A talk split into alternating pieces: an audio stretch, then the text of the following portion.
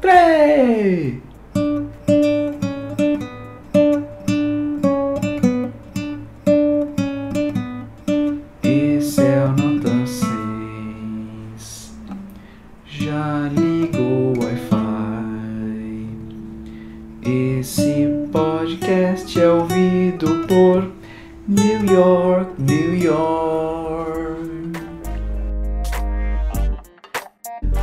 Podcast sobre criatividade, comunicação e conexão. Eita Brasil, alô Brasil, mais um episódio do Nota 6 na área. Aqui é o Mauro Fantini e esse é o Nota 6, esse podcast tão ouvido por pessoas da Big Apple, pessoas na Fifth Avenue, no Central Park, no Metropolitan Museum of Art e também na Brooklyn Bridge. Sejam bem-vindos, você da de Nova York, de New Jersey, da Tri-State Area e também de onde mais você seja, seja muito bem-vindo ao Nota 6. Hoje o Nota 6 Está chique. Hoje a nota 6 tá. Putz, hoje o negócio tá, tá chique o negócio aqui. Que hoje temos a honra de receber um convidado. Putz, meu, um convidado que mudou o Brasil. Mudou o Brasil. Esse convidado é o Wellington Nogueira. Wellington Nogueira, que é. Se você não conhece o nome, deveria, que o Wellington Nogueira é o fundador dos Doutores da Alegria. Doutores da Alegria é a primeira ONG de palhaços que atuam em hospitais do Brasil. Eles foram fundados lá na década de 90, 91, 92, se eu não me engano. E quando não existia isso. Hoje em dia, palhaço no hospital não é algo tão estranho. Mas imagina quando não existia. Então, o Wellington trouxe esse trabalho para o Brasil e a partir daí influenciou uma cacetada de outras pessoas a fazerem trabalhos parecidos, é, a fazerem trabalhos diferentes. Tem gente no Brasil inteiro fazendo trabalho de palhaços, atu atuando em hospitais. E quem deu o pontapé inicial foram os Doutores da Alegria. É, então a minha vida atualmente, do jeito que ela é hoje, é muito influenciada pelo Wellington. Por essa. por esse pontapé inicial que ele deu. E, e, e depois ficou 25 anos coordenando a ONG dos Doutores da Alegria. Então, é, lá em 2009, se eu não me engano, eu fui num, num evento que é o Risadaria, um, um evento de humor. Vi um, uma mesa redonda com o Wellington Nogueira, com a Morgana Mazetti, que é uma psicóloga que trabalha com os Doutores da Alegria, e também com a Luísa Oliveira, que é uma médica neurologista e que participou da fundação de um grupo que era o Sorrir a Viver, o grupo lá da medicina do ABC. E foi nesse evento que nasceu a ideia e a vontade mais um, mais firme, com mais, mais vigor de criar alguma coisa e foi aí que nasceram os narizes de plantão e, e estamos aqui há nove anos nessa jornada. É, então, aliás, precisamos ter um podcast com a Luísa, Luísa Oliveira, que hoje mora na Suíça. É, vai ser uma convidada aí desse podcast para a gente bater papo. Então, o Wellington. É um, é, por que, que é uma honra ter o Wellington Nogueira aqui no podcast? É porque muito da minha vida hoje foi influenciada por ele. Ele é uma referência uh, como um empreendedor, como um líder uh, no Brasil e fora do Brasil também. E a gente vai conversar sobre comunicação, empreendedorismo, arte, educação e muitas outras coisas. Então é com muita, muita, muita satisfação, muita honra. Olha só onde chegou esse podcast, hein? Quem diria? É, que vamos lá para a conversa com Wellington Nogueira. Foi.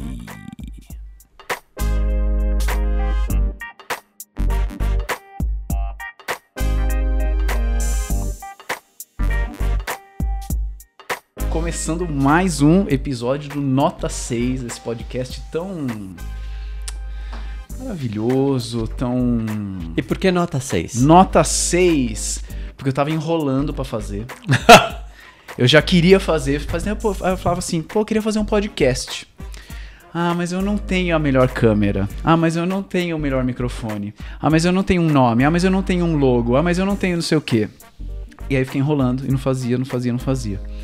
E aí num curso de que eu tava fazendo sobre criatividade, surgiu ali um conceito de que putz, mano, vamos fazer as coisas assim. Tudo bem, se, ela, se, a, se a sua ideia tá muito, muito ruim, não faz ainda. Mas assim, se ela tiver nota 6, faz, ah, meu. Bota entendi. pro mundo. Entendi. Porque se você ficar esperando nota 10, não vai fazer nunca. Uhum, é então é eu tava esperando nota 10 e eu não tava fazendo nunca. Eu falei, vou fazer uma nota 6, né? Pode crer. Que já, ah, legal. Já super rola. E aí, por que eu fiz uma nota. Aí o, o, gravador já era tosco. Agora, agora ele é um pouquinho melhor. Mas não ia começar do melhor, né? Porque... É, já tá numa nota 8. Já tá.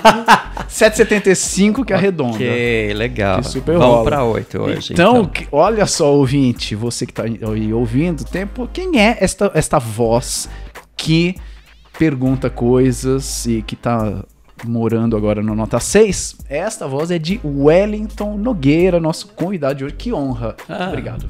Imagina, tamo junto. Que honra Prazer ter o Wellington aqui. Nogueira aqui hoje e obrigado por me convidar. Imagina, que eu tô, ó, tá subiu de nível aqui esse esse podcast.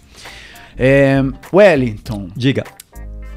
Quando te pedem assim, é, ah, vem aqui para um evento, me manda o seu mini currículo que, que você escreve para as pessoas? Que eu não sei nem te apresentar. eu. Aqui no podcast, como assim, não se apresentar, eu peço para a pessoa se apresentar. Tá, não, tá bom. É, mini currículo. É, é, bom, já tem muito tempo de casa, né? Então não é tão mini assim. Então você pega. Mas uh, eu sou ator de. É, sou ator de teatro musical, que é essa é a minha primeira formação. Minha primeira, meu primeiro trabalho foi professor de inglês, né? Mas de professor de inglês eu fui para o teatro musical, do teatro musical eu fui para o palhaço e do palhaço eu fui para o palhaço no hospital. Então foi essa a minha formação. Eu diria que como uh, palhaço, ou melhor, eu comecei com teatro musical, eu fiz a minha pós em palhaço e o meu doutorado em uh, besteirologia, né? extra oficialmente. Uh, mas foi essa e depois quando eu comecei a ter é, questionamento sobre o que que eu tinha me tornado, né? Porque chegava hum. num hotel e colocava lá profissão. Como é que eu colocava? Professor de inglês que virou ator de teatro musical, que virou palhaço, que virou não, essa coisa. Cara que ongueiro, gosta de produzir. Então, ongueiro. é, o que, que você ia pôr, né? Aí entrou a Choca na minha vida e falou: "Você é um empreendedor social". E olha quantos no mundo fazem parte desse ecossistema. Então, a, a Choca foi muito importante na minha vida.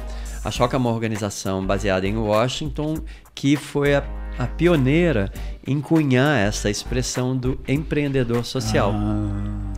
Então, a Choca ela me, me ajudou muito a a, a, a, resumir aquilo que eu punha quando eu chegava no hotel. Qual é a tua profissão?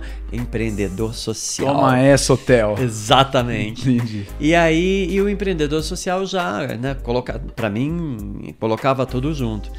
E, e eu também, eu confesso para você que até um ponto na minha vida eu me dividia muito entre o teatro, o palco, né, e, e o cinema.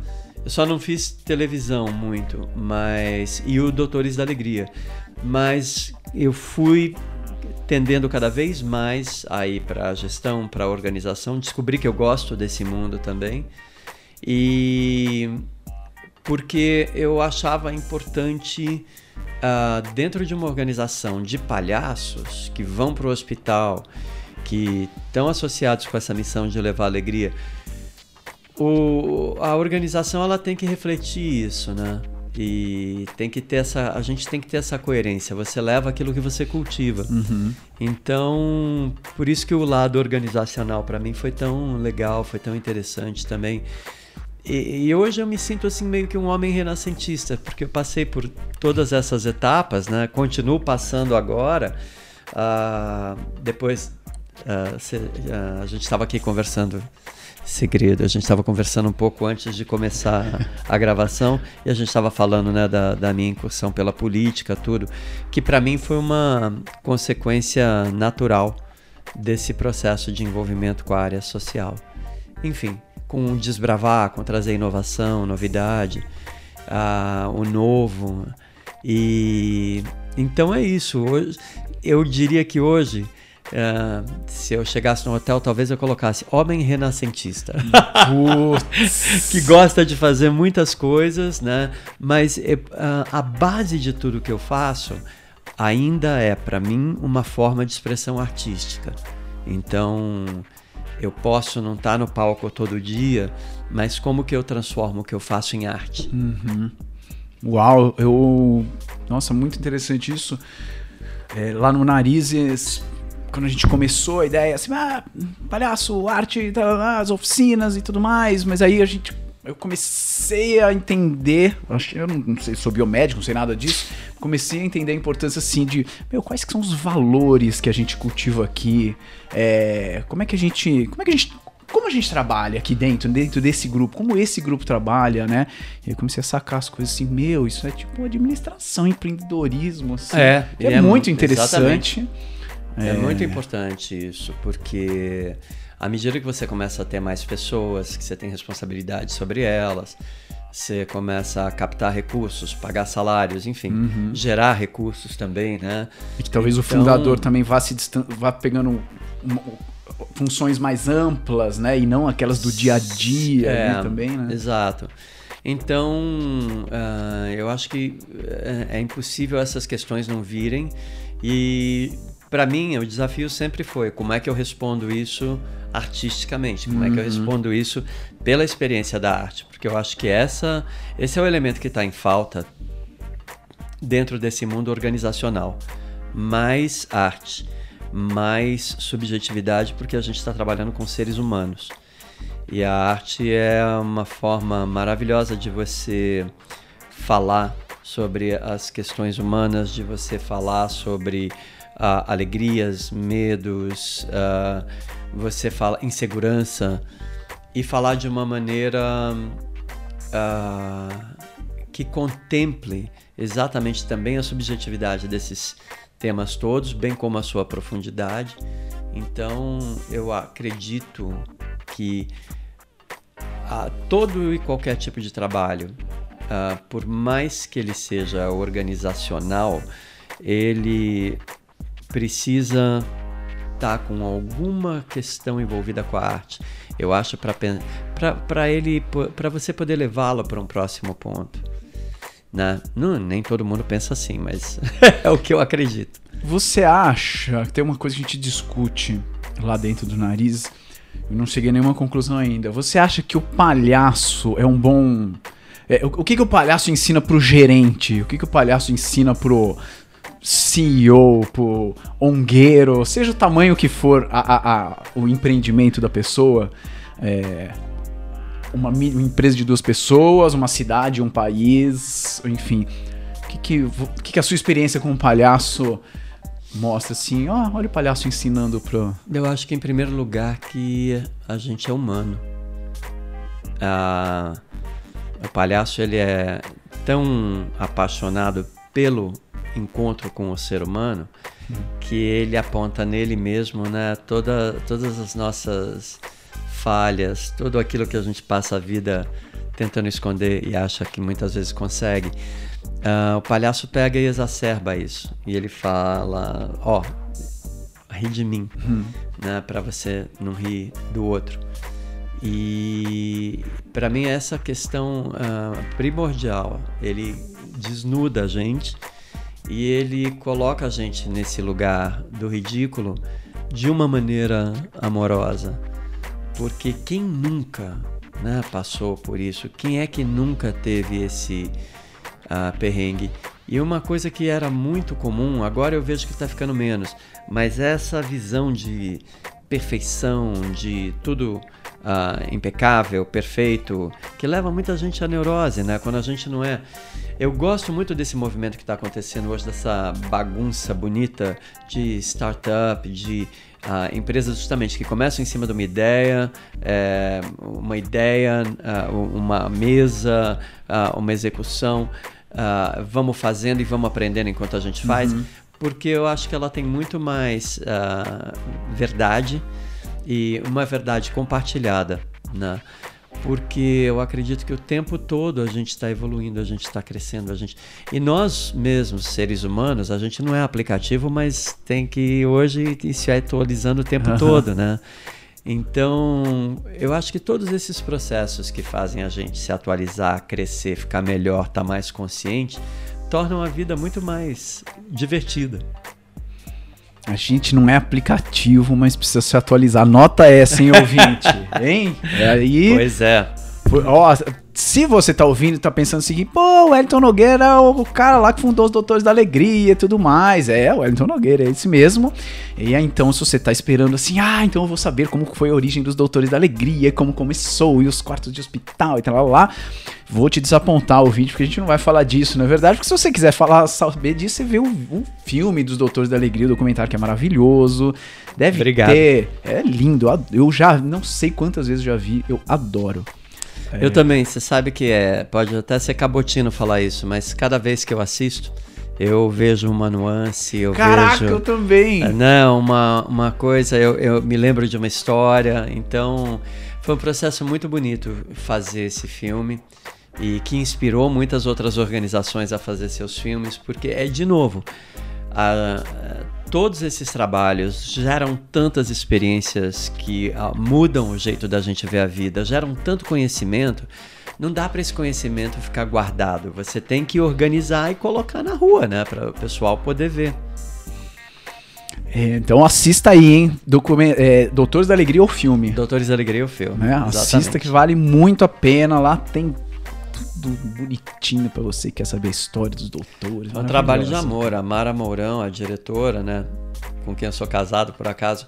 Mas ela até justamente por ver e conhecer a seriedade do que a gente faz e como a gente fazia, ela fez uma imersão mesmo. Ela foi conhecer o trabalho, ela foi procurar fazer uns ensaios de filmagem antes para poder ver melhores ângulos, enfim como que ela podia se tornar invisível hum. para não macular a relação do palhaço com a criança, com o hospital.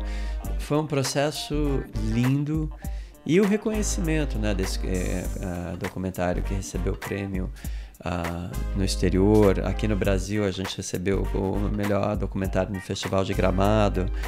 É muito bom você ser reconhecido em casa, né? E você vê, tá passando. Ele estreou em 2005. Uhum. Foi um, do, um documentário que foi para cinema de shopping e ficou quatro, uh, quatro, quatro, entre quatro e seis semanas em cartaz.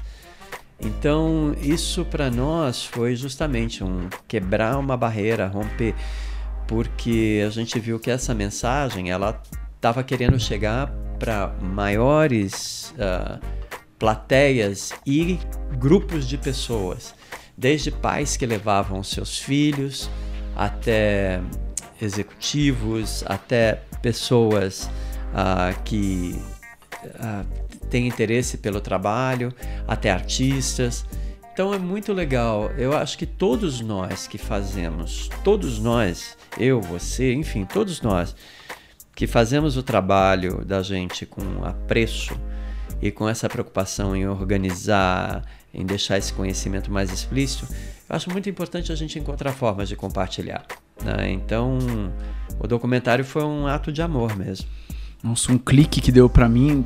É, eu tava, tava, fazendo uma oficina, eu tava participando de uma oficina no Congresso de Educação Médica em, em BH. É, e quem tava coordenando a oficina era o, o Zildo Flores. É, conhece o Zildo? Conheço. E ele estava contando que ele tinha coordenado ou feito parte de um outro grupo, que não era o grupo atual deles lá no, no FMG, é, que, foi, que tinha sido super legal, que existiu por um tempo e depois terminou. E ele, mas uma das coisas que me marcou, que ele falou foi o seguinte: é, nesse tempo que a gente fez o, o grupo, e era um tempo pré-smartphones, é. ele falou: a gente, é, a gente não tirou uma foto. Olha. É como se não tivesse existido. Caraca, meu. É, a part, a part, eu não tinha tão claro para mim assim a importância do registro. O registro como né? É. Ó, isso aqui existiu e fez, fez isso no mundo, né? Essa foi a nossa função aqui, a gente consegue ver aqui. Não necessariamente sua foto, né? Mas foi, caraca, meu. As histórias. Um, tem uma imagem que ficou muito forte na minha cabeça. Isso já lá em Nova York, quando eu conheci o trabalho e comecei a ser treinado, era que eh, a gente tinha que fazer todo artista tinha que fazer um relatório mensal das atividades. E a princípio eu fiquei surpreso, né? Porque fazer relatório e, e o Michael falou é porque senão essas histórias vão ficar no chão do hospital. E lá ninguém vai ter acesso a elas. São histórias que mudaram teu jeito de ver a vida, são histórias que podem mudar o jeito de outras pessoas olharem a vida e encontrarem mais esperança, mais graça. E então é muito importante que a gente escreva, documente, porque fica o registro do que a gente fez, das vidas que a gente tocou e de como as nossas hum. foram tocadas também. Então, nossa, para mim fez toda a diferença. Isso, e para mim, só o fato de escrever sobre já é uma organização mental da história que eu vivi, né? E como é que eu vou contar aquilo, como é que eu vou ressignificar algumas coisas. Nossa, que mega importante também o, é. o registro. É. A partir do Doutores da Alegria, uh, eu comecei a ver a vida como uma grande obra dramatúrgica. Eu acho, eu chamo isso de a dramaturgia da vida real. Que, e eu acredito que todos nós, todo ser humano, simplesmente por se relacionar com outros, você tem conflito, você tem paixão, você tem amor, você tem graça. Então, só pelo fato de estarmos vivos, uh, os trajetos e os encontros que a gente descreve, a meu ver, eles têm dramaturgia neles. Uhum. Então, ter essa consciência, o trabalho no hospital me ajudou muito por ser essa arte cênica fora do ambiente conhecido como palco, estúdio ou teatro, circo, né? É, isso me trouxe essa consciência, porque o hospital ele mostra pra gente a dramaturgia da vida real e suas resoluções, uhum como a gente afeta a partir das nossas escolhas. Cara, eu acho. Tem, tem cenas que acontecem, e você deve vivenciar isso também no Narizes de Plantão. Tem cenas que eu acredito que um dramaturgo daria um braço e uma perna para ter escrito, e que a gente vivenciou. É, tem bastante gente que ouve o, o, Nota 6 que está na área de educação, é professor. Legal. É, ou faz suas Oi, galera. faz suas apresentações por aí e tal. Como que era o Wellington professor? professor lá de inglês, no, Cara, no cursinho. É, colégio, cursinho. Depois, quando eu voltei. Turmas de que tamanho? Ah, o cursinho eu tinha. Na, na, no, no, na minha época falava-se colegial, né? Na, no ensino médio, é, as turmas tinham de 40 a 60 alunos tá. em sala de aula. Mas no cursinho você tinha 150, 200. Uhum. No objetivo, essas aulas eram chamadas de Vaticano. Era muito legal. Não sei se ainda é chamado, mas assim, mas. E você tinha quantos anos? Eu comecei com 19 anos. Tá. Então, eu, e eu praticamente, eu, eu me formei, uh, mas como eu tinha o certificado de Cambridge, então eu fazendo uh, um, ou dois um ou dois anos de complementação pedagógica, então eu tinha autorização para ser professor de inglês, okay. exclusivamente. Okay. Então eu vivi, uh, eu fui capaz de dar essas aulas justamente por causa dessa, uh, enfim, dessa categoria, dessa possibilidade.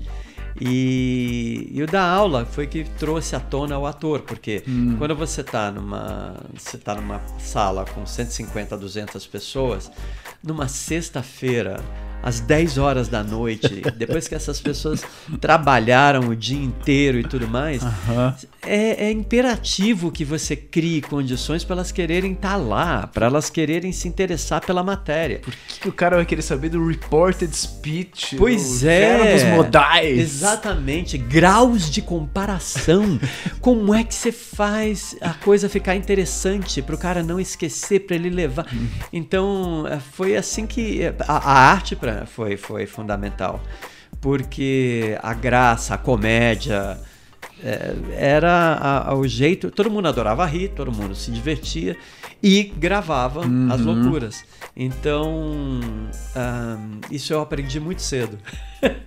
e olha, até hoje eu reencontro meus alunos e todos eles têm alguma história para contar, de alguma loucura, de alguma brincadeira. Uh, eu lembro que uma época, e, e, eu sempre negociava, dependendo da aula, eu falava: se, se vocês se comportarem, ao final da aula, eu mostro para vocês a diferença de New York, New York, cantada por Liza Minnelli e cantada por Frank Sinatra. Então o pessoal ficava quieto, claro, copiava claro. essa coisa toda, mas no final vem a cobrança. Professor, falta 10 minutos para acabar a aula. Então, como é Pô. que é? Uhum. E isso também foi legal porque é, a gente estava vivendo um momento de ditadura, repressão, né, aqui no Brasil. Então, a gente poder criativamente dar essa vazão uh, na sala de aula para o aluno se exprimir, se expressar de uma maneira divertida. Né? Então, uh, isso era muito importante no desenho da qualidade das relações. Uhum. Hoje, aquilo que a gente chama de motivação, né? Puxa vida, eu nunca tive um. Eu não me lembro de ter um problema uh, no sentido de conversar com os alunos e falar, vamos fazer isso agora. Sei. Né? E daqui a pouco a gente vai fazer tal coisa e depois a gente vai fazer outra. E, e, e sempre havia esse diálogo. E isso para mim foi a, a, coisa mais rica que eu pude cultivar com esses alunos, porque eles realmente sabiam que eles eram parte, que a coisa não estava só na minha mão, que era algo que a gente fazia juntos. Uhum. Putz, é, eu gosto de. Eu dou aulas de imunologia, né? Anticorpos, Uau. vacinas e coisa e tal. E você se veste de anticorpo, você se veste de vacina. Teve uma, tem uma avaliação que aí hoje em dia não, ela não acontece mais, mas teve uma avaliação que os grupos, cada grupo tinha que defender uma parte do sistema imune. É, assim, a proposta já não faz sentido desde o começo. É como se assim, a gente tivesse um grupo defendendo, ah, o ser humano tem que ter só braço e o outro tá defendendo só tem que ter perna, entendeu? Não faz sentido. Mas você precisa conhecer bastante de braço para defender o braço. De... Então era assim. E aí e primeiro, na primeira parte da aula, eles faziam uma parte, uma peça escrita, um, tipo, uma peça é, legal advog, né, de advogados, assim, escrito, pleiteando por que, que tinha que ter só braço, ou por que, que só tinha que ter os linfócitos, ter helper do tipo 1 e tudo mais. E na, na semana seguinte, a gente ia ter o julgamento mesmo, cada grupo e tal. E aí eles ganhavam 0,1 se eles viessem. é, caracterizados de alguma caracterizados forma. de alguma forma. É, e aí no começo assim, ah, que ridículo, que ridículo e tal. Mas todo mundo chegava, tipo, ou vestidos de deuses gregos, ou de OAB intergaláctica, ou de galera da Jamaica, ou qualquer coisa assim. E eu também ia com meu terno, com meu martelo, que eu era o juiz da parada e tal, pra tentar botar ordem no negócio e tal. Mas não, não me vestia de anticorpo. Mas eu, às vezes eu dou umas aulas que são imensas, tipo quatro horas, assim, que são mortais. Sei. É, intensas. Intensas, um puta conteúdo grande, assim. E entre um slide e outro, eu gosto de colocar a foto do Hector, que é meu cachorro, que o Wellington conheceu. Então tá lá anticorpo, anticorpo. Muito simpático. Muito simpático. Anticorpo, vacina, vacina, anticorpo, linfócito, e de repente, Hector.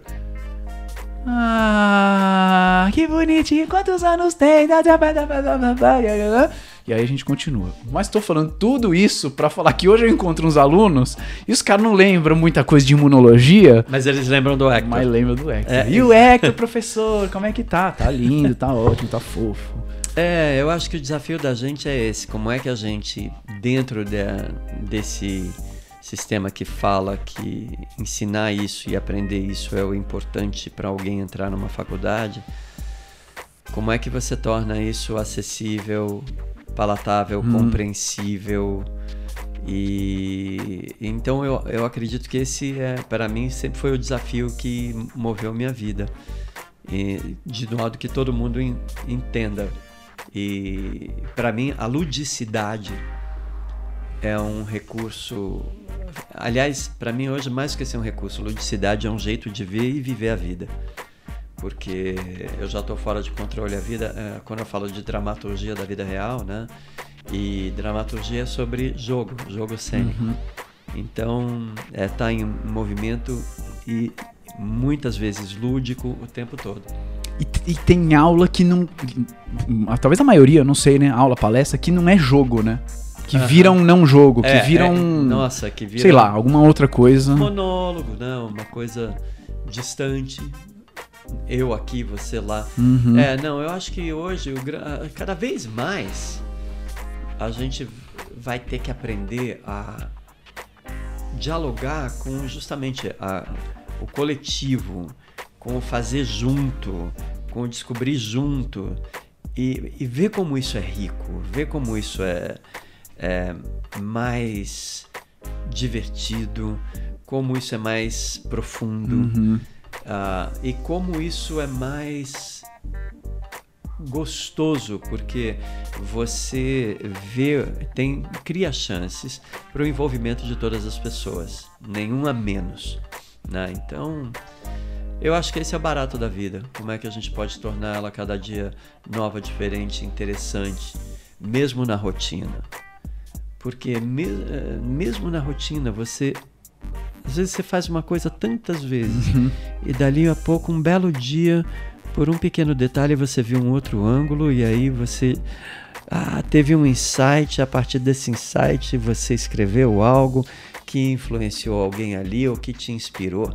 É é um jogo, é um diálogo constante que para mim tem sido a, a relação com a vida nesses últimos anos e aprendi isso dentro do Doutores da Alegria, como um palhaço no hospital.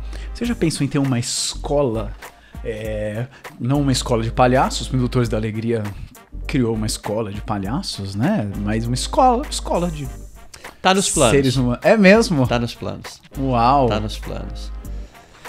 Tá nos planos, sim. Eu comecei a trabalhar com futurismo e é, eu não fazia ideia, mas você vê, trabalhar como palhaço no hospital Vamos, vamos combinar que eu comecei em 1988, lá em Nova York. Né? Então, são quase 31 anos. Uh, o que, que você aprendia? Que o palhaço interagia com a criança. Né? Hoje, a gente tem um, um verbo que define muito melhor. A gente cocria hum. com a criança, porque no nosso trabalho, você não submete a criança a uma performance, você uhum. não chega com nada pronto. Você vai criando junto com ela. Então, isso é uma cocriação. Você trabalha com plateias de um, tal qual hoje um youtuber, tal qual como aqui no nosso podcast, é uma uhum. plateia de um que está uh, ouvindo isso. Né? Então, um antigamente, naquela época, 30 anos atrás, era um fracasso retumbante, que era uma pessoa na plateia. E com o palhaço no hospital, a gente aprende que uma pessoa na plateia é 100% da lotação. é, então você começa a ver a vida por diferentes pontos de vista e quando eu, come, quando eu comecei a juntar todos esses elementos, Aí eu vi que a gente tava, a gente era um trabalho, uma atividade que apontava caminhos de futuro. Isso não tô eu, Wellington, dizendo para você. Sim. Isso quem me disse foi o Instituto do Futuro de Palo Alto, que me deu um fellowship para eu ficar dois anos criando apontamentos para o futuro do trabalho a partir do trabalho do palhaço no hospital. Então, isso foi muito.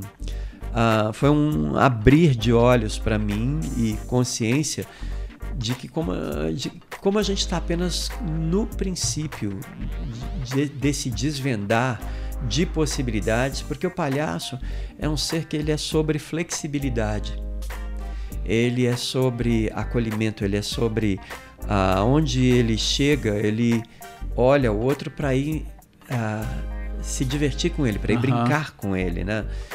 E isso não tem contraindicação. E o que que o que que isso nos ensina num mundo que está em, em, transformação constante, mudança constante, cada vez mais rápido?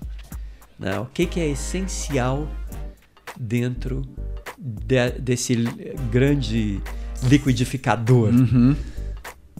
Uh, hoje eu estou vendo que a força do encontro tal qual a gente aprende no hospital, eu e o outro, isso é algo que tem o poder de colocar a gente no centro, ser humano no centro da atenção, enquanto o mundo está enlouquecidamente mudando em torno da gente. Mas a hora que você clama a tua presença, teu olhar, tua escuta, para disponibilizar isso para o encontro com o outro, é quando o mundo pode continuar na sua loucura, mas agora eu clamei a, o direito de parar. Uhum, a gente tem uma bolha de jogo. Exatamente. Aqui. E o que acontecer ali, depois vai para esse mundão, para essa loucura, essa uhum. coisa toda. Mas uh, você vê, quando que eu ia imaginar né, que um trabalho de palhaço em um hospital ia me ajudar a chegar a essas conjecturas? e elas fazerem sentido, elas hoje estarem validadas. Então, é muito fascinante. Nós estamos ainda no começo. E a gente estava comentando um pouquinho antes de gravar aqui em off, né? Quando, quando a gente fala as coisas mais secretas, né? As coisas que não vão pro ar ai, e ai, tal. Ai. Ainda bem que eu não bebi antes. É, mas eu estava comentando com o Wellington. É, para quem não sabe, o Wellington foi candidato a deputado federal no ano passado. Não sei quando você está ouvindo esse, 2018, né? Não sei quando você está ouvindo esse podcast. E, e o que eu estava dizendo é que eu achei é, muito interessante o, aquilo a qual eu fui exposto. Claro, não vivi as entranhas da campanha, né? Não sei como que foi, mas pelo menos o resultado a qual eu fui exposto, eu achei que era muito interessante, porque eu falei, opa, não, não é uma fórmula que está se repetindo e que só trocaram uma pessoa por outra, tocaram um número, 40, 27, 32, e, e pronto, né? E falando as mesmas coisas e tal. É, e eu achei isso muito interessante e queria saber como é que foi.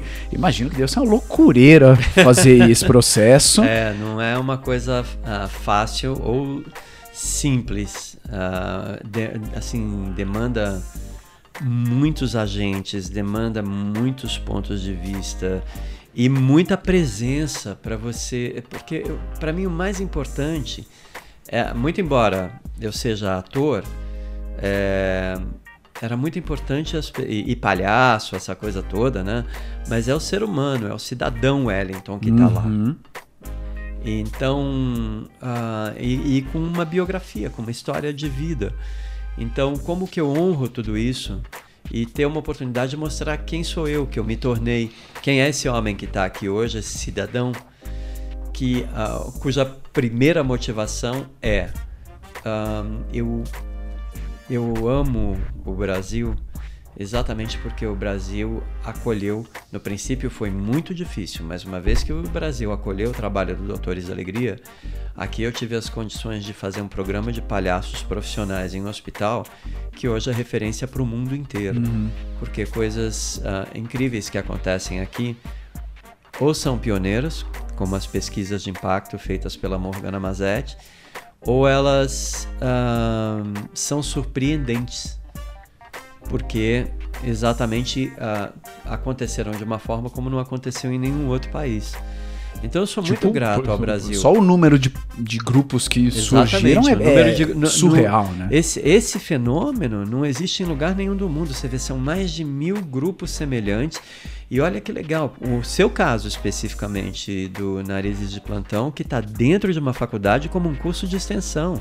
Que, e, que também é um movimento essencialmente brasileiro, né? Exatamente, quer dizer, a, a beleza disso, a força disso, é, eu acho que tem que ser compartilhada, tem que ser celebrada, porque uh, o brasileiro, quando ele encontra essa conexão com algo que faz sentido, com a tornar melhor a vida de alguém, ele agarra. Uhum. Então, essa foi a experiência que eu tive nesses 30 anos de Brasil. E sair para a vida política, para mim, foi uma oportunidade de colocar todo esse conhecimento e toda essa experiência numa proposta de prática, Sim. de ação para a construção de um Brasil saudável. Não foi dessa vez ainda, mas gerou um aprendizado incrível. Mas foi um resultado mega foi, expressivo, foi, né? Foi um resultado muito bom, o número de votos que eu tive e tudo mais. Ah, e eu acredito que uh, se uh, talvez a gente tivesse feito isso uh, há quatro anos atrás, por exemplo, talvez a gente, com certeza a gente estaria num outro Brasil. Uhum. Mas o mais importante para mim, e, e, nesse sentido as outras condições talvez eu tivesse sido eleito, mas não dá para especular em cima disso. O grande lance é que para mim eu sentia e sinto a vontade de ir para um próximo ponto no sentido de servir mesmo, ajudar a a tornar o Brasil melhor, erradicar essa desigualdade, a tornar melhores as condições de trabalho das pessoas que atuam na área da saúde pública, que é um tremendo, um tre uma tremenda conquista que a uhum. gente tem no Brasil e que a gente não pode perder. Então, eu acredito muito em sair da zona de conforto e ver como próximo passo a contribuição nessas áreas. E mas não, o fato de eu não ter sido eleito não me faz ficar parado, não. Muito pelo contrário. eu continuo inquieto e trabalhando para isso. E, é, eu, eu, a minha visão foi assim, que a campanha tinha sua cara. É, isso para mim era uma prerrogativa, assim, sabe? Eu queria que é, fosse... É, qual, qual que foi isso? O que que... É, eu, eu, eu tô imaginando que talvez a hora que você entrou nisso, nessa, nesse, nesse mundo, é, você encontrou pessoas que já estão nesse mundo, Sim, até para te guiar, é, né? Claro. Muitas pessoas legais, inspiradoras, bacanas. E, né? Mas como é que foi isso? Assim, o que que, o que, que você teve, o que, que você trouxe é, para esse mundo que, que falou, Puxa, acho que eu não quero fazer desse jeito, acho que eu queria fazer de outro jeito. Porque, pelo menos o que eu vi, eu achei que era feito de outro jeito. É, e era mesmo. Eu queria. Uh, primeiro, eu usei muitas metáforas da saúde, né, uhum. para o meu, meu discurso. E segundo, era aquela questão do papo reto mesmo, uh, mas trazendo algumas imagens para tangibilizar, mas ter uma conversa franca, porque eu nunca fui. Você vê, sempre que eu tive que falar com, sobre Doutores da Alegria, sobre o impacto, um, a minha missão como criador, a minha missão como na época porta-voz, era dar à luz a beleza do que estava acontecendo lá dentro. Aprender com isso e, por ser uma organização sem fins lucrativos, disseminar esse conhecimento para o Brasil uhum. uh, e garantir que quem quisesse fazer um trabalho similar, parecido, tivesse um mínimo de condições para poder fazer isso. E isso é uma coisa que você não faz da noite para o dia, não. Uh, a gente quis fazer com qualidade, não é só vou escrever um manual uhum. uh, e, e, e faz aí. Não, a gente criou cursos, aulas, metodologias. Então, para mim, a escolha de sair desse mundo incrível para ir para a política, na minha visão, era ir para o meu próximo passo. E para mim não fazia sentido uh, ir para esse próximo passo sendo alguma coisa diferente. Porque eu acho que o que é mais importante no político é a integridade e verdade. Ah, as pessoas poderem falar, pô, o Wellington que eu conheci dentro do hospital é o Wellington que eu tô vendo aqui na campanha, é o Wellington que eu vou ver ah, no Congresso. Para mim é uma questão de coerência, né? Então, você não, eu não virei uma outra pessoa agindo de uma forma para poder angariar voto. Isso foi uma conversa que eu tive ah, com o pessoal do Renova Brasil, porque eu, eu recebi a formação do Renova, foi muito importante para mim. E mas eu falei, eu quero ir, eu preciso, eu quero ir com verdade. E com a verdade de quem eu sou, do trabalho que eu construí. Se o Brasil quiser, vai me colocar lá. Então, agora eu ah, esse foi um processo para mim muito criativo. Então, ele não foi imedia- imediatista, eu não cheguei com nada pronto, eu fui Uhum. criando. Então, eu não eu literalmente assim, eu não tinha uma expectativa nenhuma em relação ao resultado. Para mim era, se der certo, vai ser muito legal, se não der certo, vai ser muito legal porque eu vou aprender, Aham. vou refazer, vou repensar, vou continuar fazendo meu trabalho, vou ficar mais inquieto. Então, é um processo de crescimento, aprendizado de vida, ah, e que, para mim, só faz sentido se for feito e vivido com verdade. Agora tô, tá me vindo o cursinho aqui de. Que, claro que o, os graus de comparação no inglês é importante, afinal de contas o cara foi lá pra aprender isso, porque é o que vai cair no vestibular. Mas quem fala disso, né, pra ele? Quem é. É. que tá contando? Porque no fim das contas ele vai lembrar da Liza Minelli, né, do New York. É, que também, putz, o cara tem uma proposta legal, né? Uma proposta pra saúde, uma proposta. Mas quem é esse cara também, né? É, É, Quem tá por trás? Porque tem vários que eu vejo e eu, falei, "Puta, eu não consigo ver. Eu não sei quem, eu não sei quem é. Não, porque eu não fui atrás. Não, assim, olhando, eu falei, "Puta, não sei, não sei qual é que é dessa pessoa, né? E pode crer. talvez É. porque eu já te conhecesse um pouco antes, já, já soubesse o que esperar, né? Ao te ver na campanha e tal. Falei, ah, mas é, a minha sensação é, ah, o Wellington ali. É, não, isso foi uma prerrogativa. Eu falei, eu quis trabalhar com o partido que eu acredito. Aí, deixa eu mexer aqui É, as é. câmeras. Pera aí, ouvinte, pera aí, deixa eu mexer aqui as coisas. O que aconteceu? Tá um pouco aqui. Ah, Aí, pronto. Desculpa. foquemos, foquemos. Foquemos. Não, para mim isso foi muito importante. É, trabalhar com os meus valores e ir para o partido que eu queria, que foi a rede, Uhum. ah, que inclusive cujo plano de governo inclusive foi considerado pela imprensa o melhor plano de governo para o Brasil. Então ah, eu quis fazer tudo do jeito que eu acredito. Foi assim que eu fiz tudo que deu certo na minha vida. É aquilo que eu fiz com base nesses valores e no base de, de acreditar. Porque se eu acredito, eu sou capaz de viver aquela mensagem, eu sou capaz de compartilhar com as pessoas. É isso. Ouvintes, você viu que podcast mais artístico, educativo, político? Meu, aqui no Nota 6 você ouve de tudo, é uma coisa maravilhosa.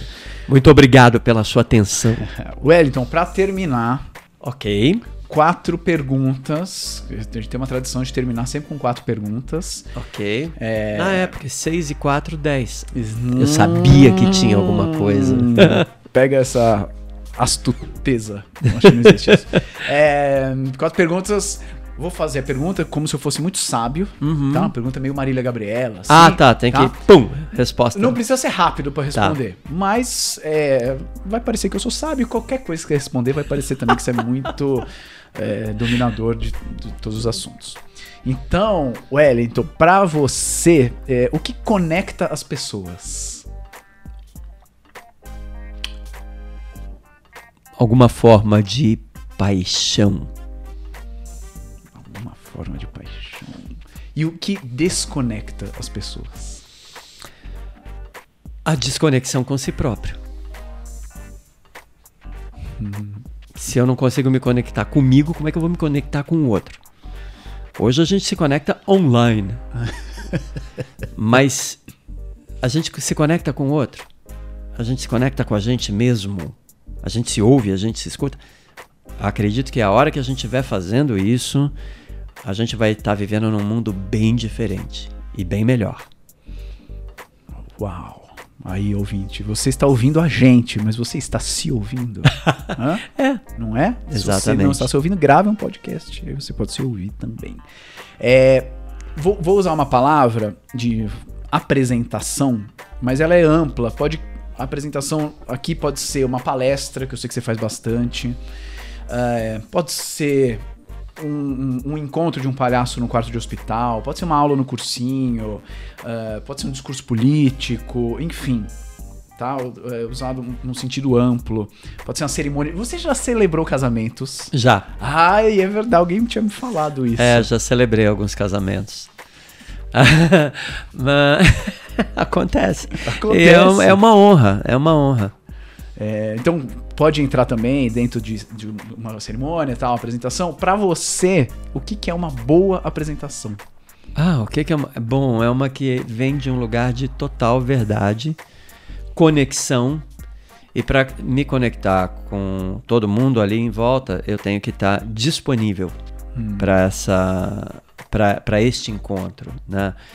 Então significa que está se criando um campo de diálogo, de jogo. Né? O diálogo não precisa ser através de palavras, ele pode ser através de movimentos, de olhares. E então está se criando uma, um diálogo, um jogo entre eu e aquele grupo de pessoas. Aí fica maravilhosamente fora de controle, ah. porque a gente cocria a gente confia nessa, na, na, na força dessa conexão e todo mundo se sente contemplado, porque todo mundo fala, porra, eu, eu sei que eu fui parte importante dessa história. Nossa, é muito louco essa coisa da cocriação, né? Que você tinha falado agora. Porque aí você fala umas coisas, aí acende umas coisas aqui que eu nunca tinha pensado. É, agora você falou do fora de controle. Eu. É, Talvez quem, quem, esteja ouvindo já tenha feito o Potências de Conexão, que é um curso que eu coordeno sobre comunicação e tal. E às vezes as pessoas falam, pô, eu queria fazer o seu curso de oratória. Eu falo, meu, não faço, porque eu não sei nada sobre isso, sobre esse assunto, eu não faço a menor ideia. É, e as poucas experiências que eu tive com essa palavra, né, oratória e tal, fazer curso, me parece que é, é um jeito de ensinar como ter o controle Ok. Como ter, hum. porque aí sim, se você se sim. mexe assim, se você fala desse jeito. É, mas eu tô achando interessante o como é que a gente cria um, ambiente, uma bolha, uma, uma sala permissiva, ou quarto, ou o que quer que seja, que seja possível perder o controle, né? Perder o controle de quem é que manda aqui? Sei lá quem é que manda, né? Nós, né? Nós, a gente tá criando as coisas juntos e um pouco. O Elton me perguntou qual é o script do podcast. Falei, não tem, né? Também. Vamos ver, né? O que, que vai acontecer, né? Que é um pouco isso, né? É, para mim existe uma diferença entre a, o controle sobre a situação e a consciência do teu papel na situação. Hum. Ah, então eu procuro trabalhar com. É claro, se eu tô numa posição em que eu sou responsável um, eu não gosto muito da palavra controle, eu gosto mais da palavra orquestrar. Uhum. Então eu tenho ali um, uma função naquela hora de orquestrar e estar tá presente para que a gente possa co-criar. Mas vamos dizer que a responsabilidade, uma boa parte dela está na minha mão. Claro. Mas principalmente a gente quando vai eh, falar em público, se apresentar em público e tudo mais, eu acho que talvez tenha casos aí onde a gente precisa ter controle, mas eu, eu, eu realmente eu sempre trabalhei mais com o conceito de consciência e aí o que eu estou entendendo uh, quando eu ouço a palavra controle é eu tenho uma boa formação técnica. É, de fala, de uh, projeção vocal, de tempo, de timing, de consciência de movimentação na, no palco. Então são detalhes muito mais técnicos sobre os quais eu acho que aí para mim faz sentido você falar em controle. Né? Eu não vou uh, me meter a cantar uma música se eu não tenho o timbre vocal, se eu não tenho a coloratura, enfim, se eu não tenho a condição de cantar aquela música, se eu nunca cantei essa música, se eu não preparei, se eu não ensaiei. Então eu não sei o que eu estou fazendo. Agora, se então é, o controle para mim é, ele é muito mais, ele faz mais sentido dentro da parte técnica. É, faz sentido? Faz, é. super.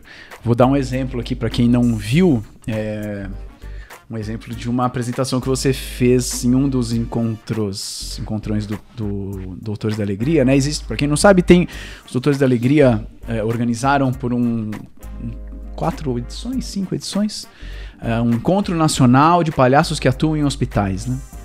Que é incrível. Agora a gente está dando a responsabilidade para esse grupo, né? Fazer isso.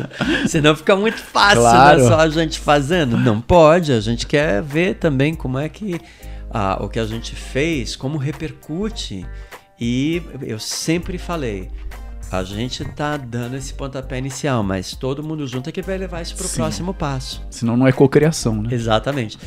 Aí é e justamente não tem controle numa coisa sobre essa, uhum. como essa, né? É, colaboração. E aí, numa das apresentações do Wellington, é, não lembro qual era a questão exatamente, é, que você estava falando sobre ancestralidade do palhaço e tal, é, e tinha alguma questão com o slide ali, que o slide não passava, né? ou sei lá, se não, ou se você não tinha um controle, ou tinha, mas enfim, eu sei que criou-se um jogo ali é. de, de você avisar o rapaz ali que, né, responsável pela pela passação dos slides lá. então, é, quer, quer, eu vou fazer sabe, um sinalzinho. Sabe, né? sabe o que eu tô falando, né? Sei, sei, Sim, sei, né? sei, sei, sei. É... é uma técnica que eu uso até hoje, sabia? É, né? Acabou se tornando, porque uh, sempre dá algum glitch, né? Sempre uhum. acontece alguma coisa técnica que foge ao nosso controle. Uhum. E então você vai fazer o quê? Você não pode deixar toda uma preparação que você fez de uma fala para uma plateia tão importante ir embora por causa de um detalhe como esse. Claro. O show tem que continuar. E no hospital a gente sabe disso, uhum. no palco a gente sabe disso. Então o que, que tem que ser feito para que a coisa continue? Colocar todo mundo no espetáculo. E nessa hora o cara que está passando os slides se torna um, um personagem muito importante e eu, a gente avisa, olha, a partir de agora você entra em cena e eu vou fazer um sinalzinho. E aí, é, te, teoricamente, assim, para ser algo sutil, né? É, algo que ninguém perceba. É, exatamente. Super. E aí, como, como então, como é que. Não, ensina esse método aí maravilhoso. Eu, não, eu justamente eu sempre. Ai, Nossa Senhora da Bobagem. Rogai por nós. Não, o lance era justamente isso. Eu, me dá um pouco de desespero quando eu vou a uma apresentação e alguém fica falando próximo, próximo, próximo. Eu acho que é meio óbvio isso, né?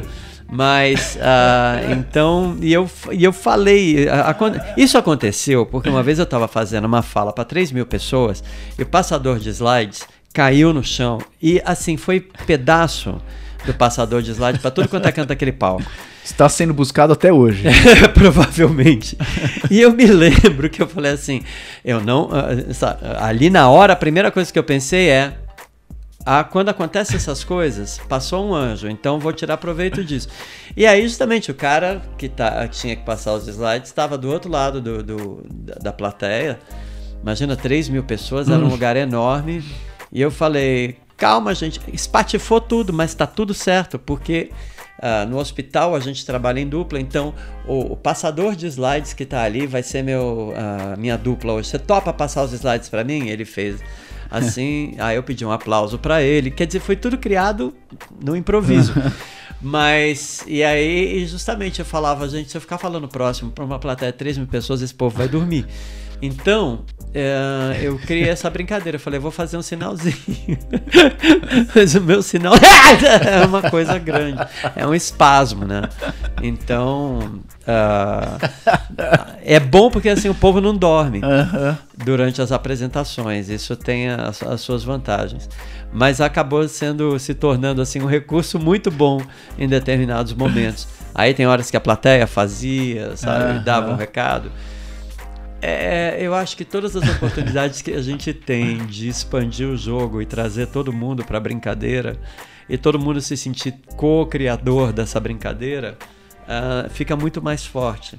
Né? Então, Muito legal que veio de uma verdade, né? Veio Não é de uma assim, verdade, ah, é. Já vou fazer esse. Já vou chegar no quarto de hospital com o negócio já pronto e tal, né?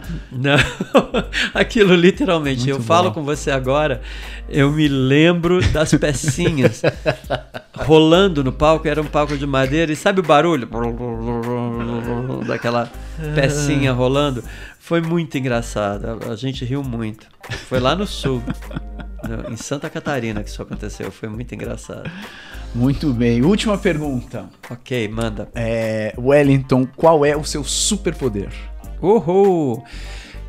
Meu superpoder é de não me levar muito a sério. Eu, ahn, eu sou um bobo e sou muito feliz com isso. Esse é o meu superpoder. Bobice Power. Porque Ah, eu, eu, eu tô estudando muito agora. Est- Sempre estudei, mas agora mais que nunca que eu vou fazer um espetáculo sobre bobos da corte nas culturas orientais Ah, ó. nas culturas mediterrâneas, então tem muita sabedoria aí nesses caras. E, e exatamente hoje eu tô assim pensando muito no papel desse cara que, como diz a Clarice Lispector nessa crônica das vantagens de ser bobo, ela fala justamente isso, que por ser um bobo, então ele não tem expectativas e aí tudo que acontece é maravilhoso. Tudo que acontece é um presente. Ah, não são essas palavras textuais, mas o contexto é esse. Então, eu acho que o meu superpoder é esse. Porque foi o que me fez aceitar esse convite que foi feito há 30 anos atrás para ser um palhaço em um hospital. Foi, con- foi a- a- o- todo o aprendizado que isso trouxe e toda a graça, no sentido mais amplo da palavra, que isso trouxe para minha vida e para a vida de tantas pessoas, ah, artistas, crianças, pacientes aqui no Brasil. Tantas histórias para contar. Então, o meu superpoder é esse. E eu acredito que o Doutores da Alegria e tudo que a gente conseguiu fazer em torno dessa causa, da alegria na saúde, da força do palhaço no seu encontro com a criança, da importância de ouvir, estar disponível para essa criança para poder haver alegria, a cumplicidade com os profissionais de saúde. Eu não tenho dúvida que tudo isso aconteceu por causa dessa bobice. Muito bem. Aí, ouvinte do Nota 6, se você acha que você é bobo, é, aí, talvez seja bom. Talvez seja Com muita honra. Né? Aham. É, Quem que. Alguém. ah, O Nando Bolognese, o, Nando Bolo- o superpoder do Nando Bolognese, ele falou que é, ser- é não se levar muito a sério também, ser meio bobo, de repente já forma os, os novos Ah, Vingadores. É, alguma exatamente. assim, é, né? é, é, é, em Né? breve um filme. Muito bem. Wellington, como que as pessoas te acham? É, como que as pessoas vão te assistir? É, como que as pessoas entram em contato? Ah, eu, no meu site é wellingtonnogueira.com.br e tudo que eu faço tá lá. Ah, também eh, eu, eu agora estou redefinindo minha relação com redes sociais, mas hoje a maneira de me achar, todos os meus contatos, está tudo lá no meu site, wellingtonnogueira.com.br. Muito bom. Visita, deixa uma mensagem que eu vou adorar. Muito bom. Fala assim, Wellington, ouvi você no Nota 6, achei maravilhoso. Volte sempre. Vi você no nota 6 e vocês dois ganharam nota 10. então, ah, enfim, fala lá que a gente ouve. Muito bem, muito bem. Senhoras e senhores, esse então foi mais um episódio do Nota 6, com a honra aqui de ter o Wellington Nogueira conosco. Prazer, muito obrigado. pela oportunidade, pelo papo, pela reflexão. E por você que está ouvindo, valeu, muito obrigado mesmo. É isso aí, o povo fica com a gente no trânsito, lavando louça, fazendo academia. Obrigado pela, pela presença. E se você ainda não entrou, se você é muito lerdo e não entrou no grupo do Nota 6 do Facebook, a gente tem um grupo lá. Olha, que legal. Pra gente discutir as coisas, discutir os episódios, falar umas paradas e tal. Se você não entrou, entre, deixe de ser nota 3, entre lá, porque aí você vai passar por nota 6, porque aí a gente vai discutir mais coisas, que são as coisas em off, as coisas secretas. Meu, eu vou contar umas coisas lá no grupo que o Wellington me falou que assim são são absurdas, são assim totalmente surpreendentes e chocantes. Muito bem, então até o próximo episódio do Nota 6. Tchau. Valeu.